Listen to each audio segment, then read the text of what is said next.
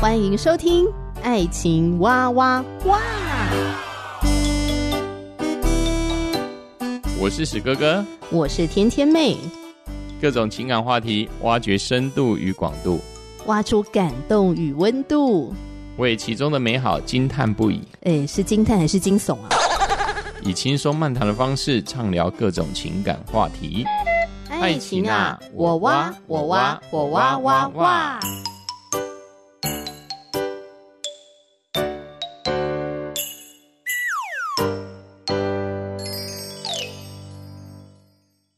我是史哥哥，我是天天妹。其实我觉得每次聊到谈恋爱，然后到进入结婚的这个过程，我都觉得是一个奥秘。茫茫人海当中，为什么你就会跟这个人看对眼？这真是奥秘中的奥秘。就是为什么不是别人？为什么就是他？啊，这么多的男生或这么多的女生，你是单单就只爱那一个？对啊，特别是如果在。谈恋爱之前还是欢喜冤家那种的，嗯，很可能就不对眼了。对对对，今天非常的开心，是我们今天来到了一对欢喜冤家的家庭。有有这么糟糕吗？好像刚开场之前就已经买下一个地了一样。但是他们过去欢喜冤家，现在就是彼此的真爱。哎，太好了，太好了，嗯！而且他们还是七口之家哦，是是是，就是有生养五个小孩，超厉害，嗯。所以我们今天很开心，就是来到了这一对美满的七口之家，那他们就是洪勋跟施维，欢迎两位。大家好。刚刚在开场的时候有提到说，过去就有点欢喜冤家这样，所以其实你们并不是一见钟情。欢喜冤家，请定义。就是可能刚开始的时候就有点互看不对眼啊。哦、对对，那我们是欢喜冤家。从欢喜的话，先从那个冤开始。哦，先从冤开始，所以要不要聊一下啊？你们不是一见钟情，后来怎么会看对眼呢、啊？那我先说。看看我们版本一不一样？对对对，就是、好，呃，就是呃，我们认识是在一个 NGO，它是一个非营利组织、嗯，然后呃，那时候在那个基金会，他是实习生，他那时候是大五嘛，你研毕，对对对，好，对他研研毕，然后那一年我已经去当 part time 的兼职的工作人员，嗯，然后他是实习生，所以照理说我位阶比他高一点。但是呢，那时候他就非常的猖獗，就是大家都在工作的时候，他就在那边翘二郎腿看报纸啊，那么悠闲哦。这跟我们也会会遇到一些没有关系。有有，这有一个铺陈哈，然后或吃三明治看报纸，然后大家连执行长都在工作，然后只有他非常老神在在做这些事情，所以我那时候对他印象就非常的不好，觉得这个人怎么有点吊儿郎当，然后好像什么都无所谓。我不是一个喜欢不认真的人。这是我看他不不顺眼的地方，那他看我不顺眼的地方，可以他自己说。好，呃，那我对他的印象就只是就是觉得非常吵，对，就是非常吵。红勋哥，你讲这句话要小心哦，会不会今天就没有晚餐可以吃了？你们应该中餐就应该是已经不见了啦，先给你减半再说。不要不要不要，反正身上还有肉这样子。那呃。觉得吵就是觉得，哎、欸，这个完全跟我想象中喜欢的当然不一样。以外就是觉得，哎、欸，怎么会一个呃，可能很小的事情他就会很聒噪，然后很兴奋，大概是第一印象。对，因为那时候我在营会里面常常就是扮演要演戏，嗯，带活动，对，然后比较 hyper 一点的角色。对，我觉得你是一个很有能量的人。你看人家都说我很有能量，这样才有，这样后面才有梗嘛。所以后来是怎么样的一个转折啊？哎，觉得哦，对方还不错哦。我们那半年呢，就是有一些活动啊、训练呐，我们就是这样子碰在一起。那那时候我们的 leader 就觉得我们非常的互补，带活动、带小队，就让我们两个同队，然后就是让我补他的不足，然后他可以帮助我这样。这所谓的补对方的不足是指什么呀？譬如说他体力呀、啊，他那时候当然身形比现在更加的结实，然后然后体力又比现在更好，所以他在户外，我们有很多户外冒险活动，他就非常 OK。哦，但我就不不 OK，所以体力活交给红勋。对，然后我就是比较属于可以带团体啊、哦，然后解决孩子的冲突啊，哦、然后一对一辅导啊这种。所以这种的话，到红勋哥那边还宕机是不是？他就什么都不做，然后孩子就什么都不做。对，他什么都不做，然后可是孩子都非常喜欢他。哦，不只是个实习生嘛？这样，他已经尽了实习生应该尽的任务了，就是体力活就好了。对，所以就是因为这样，大概长达半年的时间，我们都是真的是最佳拍档。哇、哦，对，然后所谓的最佳拍档，也不是说真的很享受在那个过程，就是我们两个还是有很多不一样，他常常有不认同我的地方，嗯、我有不认同他的地方。嗯，对，然后一直到半年后的暑假，就是我们是寒假认识，然后到暑假的时候，我们一起带带这一群飞行少年爬山啊、冒险啊。然后大概应该是可以说是情牵情牵南湖大山吧，可以这样讲吗？情牵南湖大山，哦、大山，台湾的大山很棒，高的吧？三千七百多公尺的山，多的，对，大山。我们就是一起去爬山，嗯，然后在那个过程中，就是呃，常常就发现他怎么都永远都走在我后面，哦，对，我走得快，走得慢，他永远都在我后面。然后这件事是我的伙伴告诉我的。对，然后整个呃大概长达四周的应对，二十八天的应对下来之后，就是开始就很多小孩呀、啊，然后很多就是我们身旁的工作人员就跟我说：“哎，许荣勋好像喜欢你，这样他应该是对你有意思。”这样哦，因为想说这个家伙一直跟在你屁股后面，对，然后总是常常会拯救我一下，比如说我快不行了，他丢给我一个补给品啊什么之类的。嗯，对，可是我都没有发现，而且我那时候是非常不相信应对情感的。那时候带很多营队，所以我觉得你是会觉得有吊桥效应之类的。对对，我就觉得那个不太可靠，就是可能只是一个阶段，然后一个情境。对，所以我不是很相信这件事情。但是因为那时候太多人在讲，我觉得很很烦，所以我就觉得很讨厌。他也不讲清楚，然后就。也会常常跟我联系啊，我们也会出去吃饭啊，可是他都没有那样表达，嗯、然后我觉得很不喜欢人家耳语我们，所以我就说，哎、欸，出来讲清楚。哦，因为你不喜欢暧昧不清的感觉。对对对，所以红勋哥，你你什么时候喜欢上诗维姐的？其实一直来都是他一直吐槽我的部分，不过没关系，今天至于我讲我的版本好了。对，就是在他觉得，呃，我一直觉得他很吵很吵的时候，可是有一次我们是当然也是在户外，然后看到他。嗯在玩风浪板嘛，然后呃，风浪板其实蛮大，不好操控。然后他就是敲到他的头，然后他就忽然爆哭这样子。嗯、那那时候就觉得，哎，这个女生不是想象中的只有很聒噪或者只有很 hyper 的那一面，她也是有柔弱的，也有需要的这一面。所以就是看到他爆哭的时候，突然对，对，对，对，突然喜欢上他，是不是很变态？等一下，我觉得你们男生喜欢上女生的点是有点怪，奇怪。他们觉得说，终于这个女孩子终于有破绽了。我觉得这个这个也是可以值得保护的啊，有一种很被需要的那种感觉，这样子。哦，就是看到他需要被保护，是吗？当时是这样想了。哎、欸，其实我觉得，我觉得人类有一个。很有意思，就是说，可能我们脑袋瓜还没想很清楚，但是我们的身体是很诚实的。对对对，就是我们的行为好像会走在我们的意识前面。对对对对对，就如果你喜欢一个人，你你欣赏一个人，你自然而然的就会想靠近他，想帮助他，因为那时候我们日夜相处嘛，嗯、所以其实是大家都单身。但是因为我们同队嘛，所以我很多东西就会合理化，会觉得说，哦，他帮我留这个早餐，可能就是想说我比较晚起而已。嗯、然后我们是同队的伙伴，对，这样子。哎，那他也对别人还不错，所以我、嗯、我真的没有往那个方向想。对，然后一直到就是可能是那时候我们的 leader 都已经找他谈话了，就是哎，你、嗯、你对你对石伟是什么？对，而且有很多其他人在讲，对，然后你又不喜欢这样，对我比较迟钝一点，或者是说那时候我有一点打从心里有点。不想相信这件事情，哦，就是会觉得说，嗯，可能以前成长经历或者是以前的过程，会觉得说，我不想要患得患失，或者是我不想要误误会别人的想法，免得自己很失落。你后来才想说，那我们就约出来讲清楚，这样子。对，我们那天我记得就是约在三重的合体啊，真的。对，因为那是因为那时候我我住在三重，然后我就很像黑道要谈判的感觉，晚上这样合体。然后我就问他，就说：“哎、欸，那个谁谁谁说，呃，觉得我们有什么？但是我觉得我们明明就没什么，对。然后你要不要讲清楚？这样？哇，我真的好欣赏你的直接哦，红勋哥，你那时候怎么接招的？就是被逼在一个像马上被推到河底下的感觉。你说要是回答不慎的话，就会掉进水里，是不是？对，就被推下去这样子。你乱讲。”就是觉得，哎、欸，怎么会不是我想象？有可能就以前就觉得这个部分是啊，我们可能等到啊双方默默的觉得这个部分是被认可也好，或是当然这是自己想象，可是就觉得，哎、欸，这个不是我习惯的方式，怎么忽然现在就要那么样的直接？那这样的话，那你是怎么回答诗薇姐？就说对我就是对你有意思，老子就有点 没有啊。我本来打算想要自己讲的，被你抢先了。那我是不是真的不能再闪了，不能再躲避了？其实算是直接回答，对，就是说我喜欢你，但是我原本以为以为我是可以主动告诉你，嗯、让你是被告知的那一边，结果被大家先传了。嗯，就是他那时候说。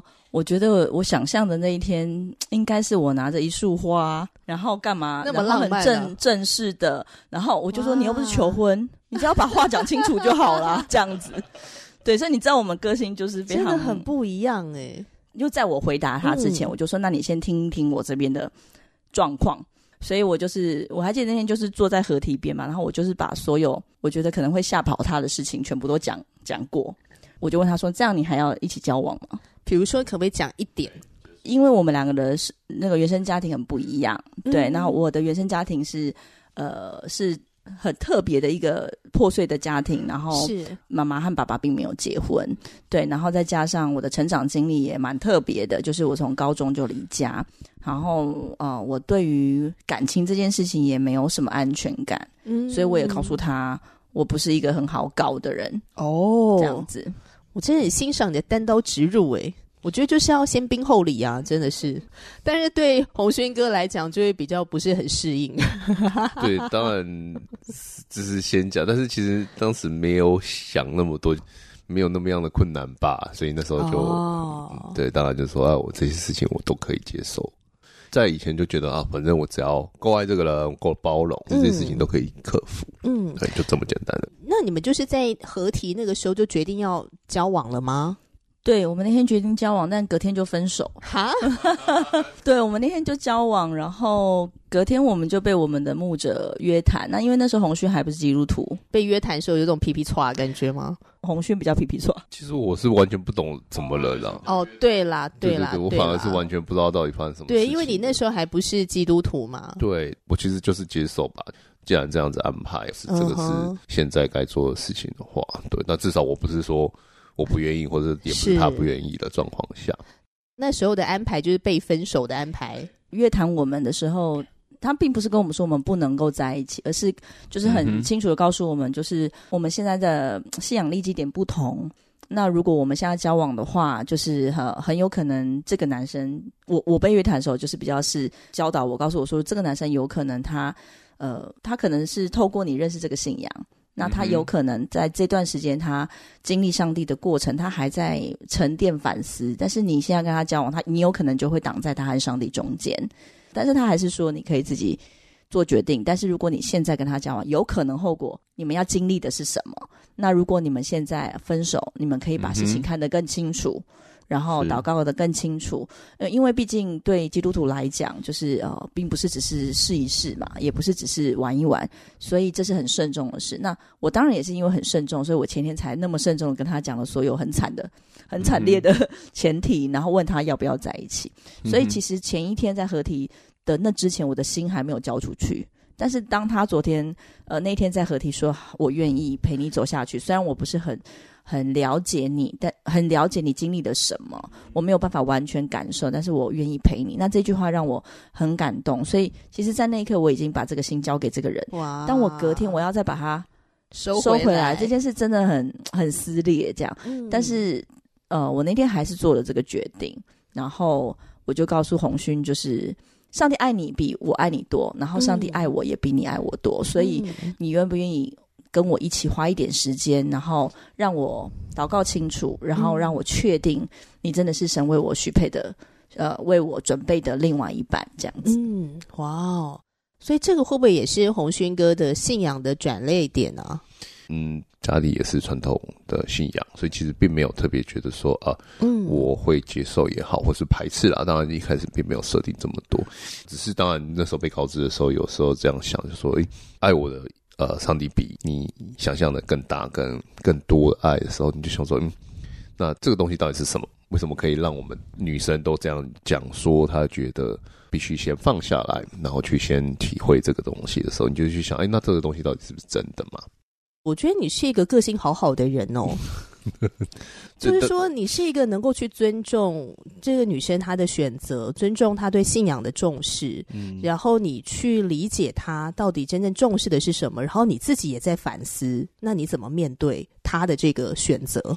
你们后来会再进入交往，甚至你们会结婚，就是因为红勋哥后来也成为了基督徒。对，他当天，我我们各自被谈完话，嗯，我就回家，然后他就我就伤心欲绝的回家，真的是很痛苦这样。嗯、然后他当天呃，木子跟他谈完之后，就也问他愿不愿意接受主，他当天就决志了。嗯所以他后来也就在我们的教会，但是那个对我来讲更痛苦，因为我每天都要见到这个人，然后可是我们的关系已经不是原本那个关系，这样，哦、所以呃那一段时间到现在想起来，还是觉得当时的脑袋和情感是很不能够接受的。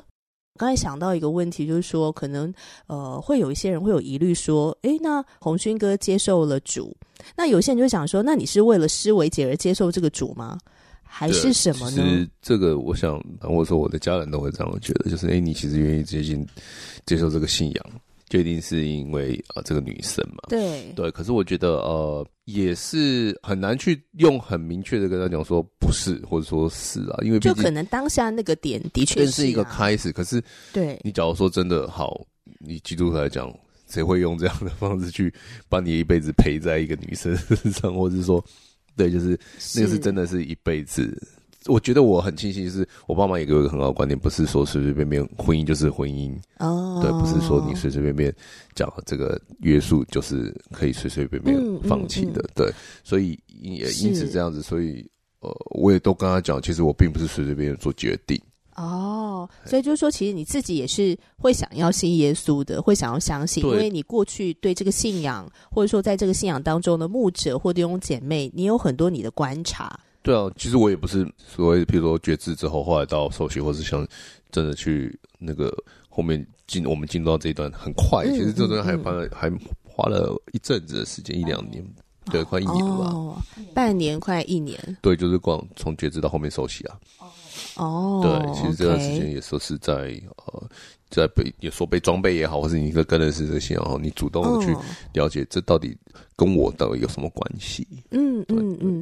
那像你们两个个性很不一样啊，所以后来你们真的又顺利交往了，然后到要结婚，会不会有一些什么磨合啊？超多磨合，方的都磨成圆的了。我呃，我们开始交往是他入伍之前。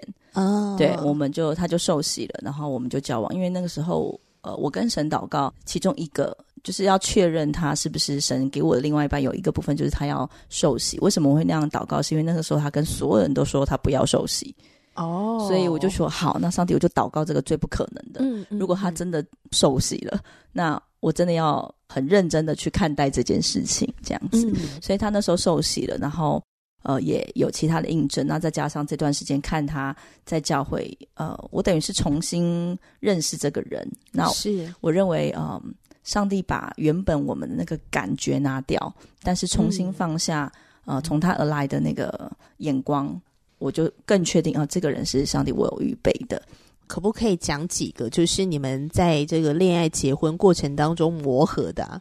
曾经吵磨合的事情，那真的大的、小的什么都有、欸。哎，就是可能会包括语气就可以，语气对拉哇，或是那个鱼尾的这种助词，就可以让彼此吵起来。我要问一下红勋哥，通常你听到什么样的语助词的时候，就会踩到你的某个点？我觉得不舒服都会。你说各种语助词都会让你不舒服吗？就是因为毕竟那个东西是一连串，比如说可能前面的事情，有些人你可能看他的反应，你觉得他在不耐烦、在不高兴的时候，你可能还在想说，哎、嗯欸，是不是什么事情？可是当后面又对后面在印证的时候，你就觉得你就是为了这个事情，然后这个事情我可能不怕没办法理解的时候，那就会起冲突。我举个例，有一次就是我讲了好几次某一个话，我已经忘记什么话，但是他都没听清楚，然后就哈哈。然后好几次呢，我就说、哦、你臭耳狼哦，就是 台语就是说你是耳聋哦这样子。然后我们以前小时候，我的照顾者他讲说你臭耳狼哦，就是他是一个很戏谑，然后有一种半开玩笑的那种轻松的诙谐的说法。可是他就大发雷霆，我很少看他发那么大的脾气那个时候。然后他就非常生气，非常生气。然后我就问他为什么要那么生气？对，然后他才告诉我，就是好像是说你阿妈那时候是。我阿嬷的年代，或者说他们在教我们的时候，他讲超阳都是很难听的时候。哦，很像在骂人，是不是？对，只有真的他非常生气也好，然后贬损人这样。对，所以同样一句话，一模一样的字，可是我们的生长背景不同，我们的诠释对我们的意义都不一样。对对对对，所以那时候我们才开始很认真去想，哇，来，我们来定义一下，我们各种会让我们。呃，是，我们才开始学意识到说啊，我们有时候有些冲突其实是不必要的，因为那个不必要是，哦、是你其实完全不懂我的意思，然后你也我也不懂你的意思，我以为真的那个在那个在我的字典里原来是那个意思，可是其实你的意思不是那样，那我们才开始在沟通里会比较去斟酌那个字句，或者是去问。那你听到这个话的感觉是什么？哦，嗯、那不是我的意思。那我怎么样讲你会能够接受？哦、那我们才开始慢慢的两个的频率慢慢去调频，但这也调很久。是 对，就是说现在也还在继续调，现在调差不多。说结婚前哦，真的是三天一小吵了，五天一大吵。可是我觉得这是一个很棒的沟通诶、欸，真的生活在一起，其实还是有很多事情会。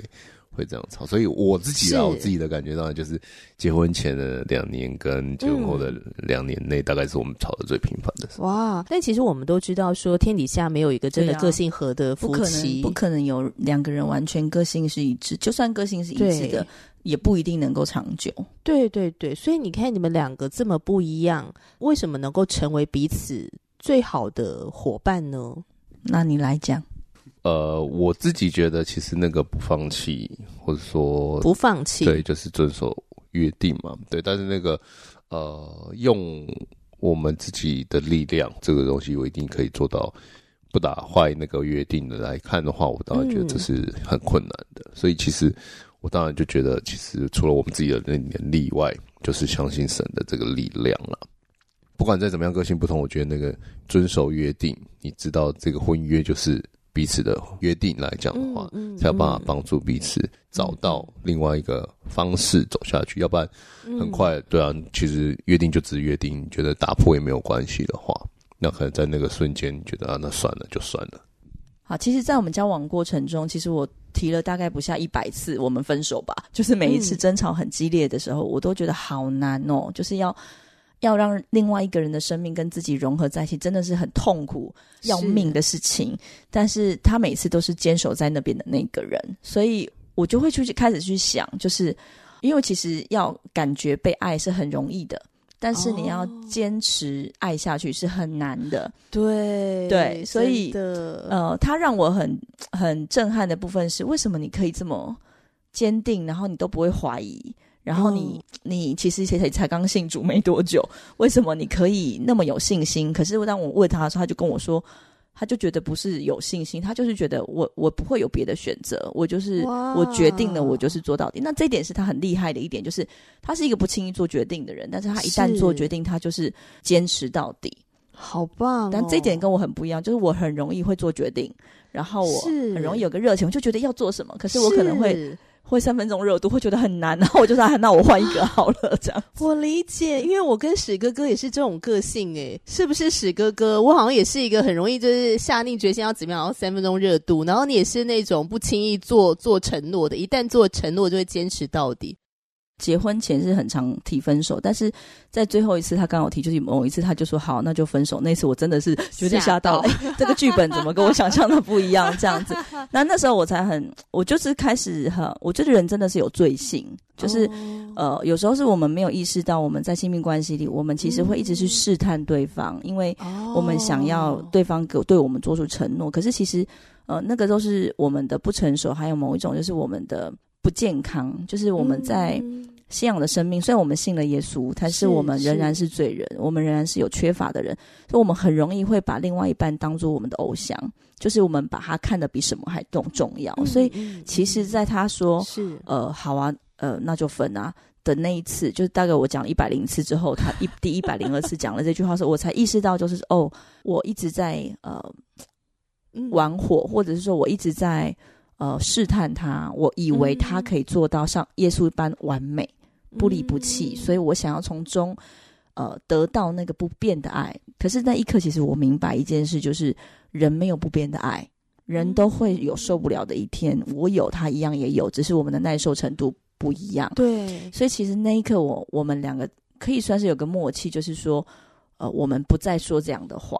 所以其实，在那之后，我们没有再这样子说。然后，可是可能，也许在冲突的当下会离开呀。我或啦，我啦，我比较会离开。是。然后，呃，或者是呃，有有有一些比较不好的结果，可是我们两个都还是一定一样会再难看，我们都还是会呃去面对那个冲突，然后道歉，然后和好，然后祷告。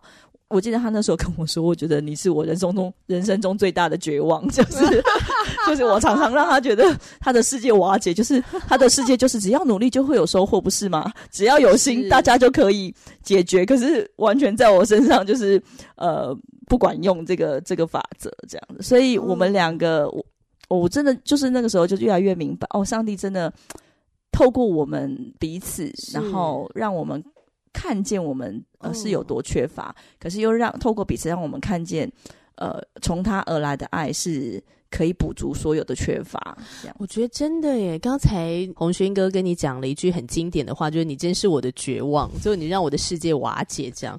那我觉得，当我听到这句话的时候，我觉得说，对，因为另一半真的是不可控，我们没有办法控制他，因为他就不是机器人，他就是一个独立的个体，他有他的思想，他有他的感觉等等的，是一个不可控的一个因子的时候，我们就觉得很绝望。这样，所以你就看到人有多想掌控，对，对啊，人，对，当我们里面嗯没有没有真的很依靠上帝的时候，我们真的会呃。真的就像圣圣经说的，就是女子恋慕丈夫，就是那个恋慕其实有包括，就是眼里都是他，或者是我们很想要把他占为己有也好，嗯、对。然后是丈夫也很难去舍命为妻子，因为妻子那么不可爱嘛，怎么爱啊？对，对啊。然后其实我想逃走，对。然后而且其实女生又比较需要陪伴，通常男男生他们会。呃，比较有可以自己调节嘛，嗯，对，所以其实，在那个过程中，真的要很多舍己。结婚后看见啊，原来你一天需要那么多的时间打电动，然后原来你一天需要那么多的时间去运动，然后原来你对，哈，原来。就是这些东西都让我觉得，那那我那我呢？这样子，哈，所以一开始真的有很多我们两个圆要怎么样有交集，怎么样变成一个圆，然后可是又同时保有彼此，这真的是，嗯、就像他讲的，我们结婚前两年和后两年，那那四年大概是我们呃常常开战，是不是？对，最不容易的阶段。结婚真的是一件很不容易的事。我觉得在结婚之前，呃，好像更注重的是感觉。可是结婚之后呢，当然感觉也是很重要。但是我发现我的选择是会对我的感觉是有影响力的。嗯，没错，对，就我就发现说，诶，当我愿意做一个决定，是主啊，你来帮助我更爱史哥哥，或者说主你来帮助我不要做会伤害史哥哥心的事情的时候，诶，我就发现说我这样的一个决定，它是会带动我的感觉。然后我的感觉就会在这个被带动的过程中，我就会越来越爱他，嗯，我就会跟他越来越靠近。对于想要结婚的人呢，真的是觉得太棒喽！你有这样的一个勇气，非常好。然后呃，在结婚之前呢，你要知道你要有个心理预备，就是结婚之后呢，一定会很多的事情要磨合，这是非常正常的事情。但是呢，你要相信说你们会越磨越有盼望的，好不好？今天真的很开心能够来到红勋跟思维的家，一起来聊这个。我们很不一样，可是可以成为彼此最好的另一半。那也祝福听众朋友喽！如果你在听完之后有任何的想法，欢迎透过 Five Story Apple Podcast 留言给我们。我是天天妹，我是史哥哥。我们下一次节目中再见了，拜拜，拜拜，拜拜。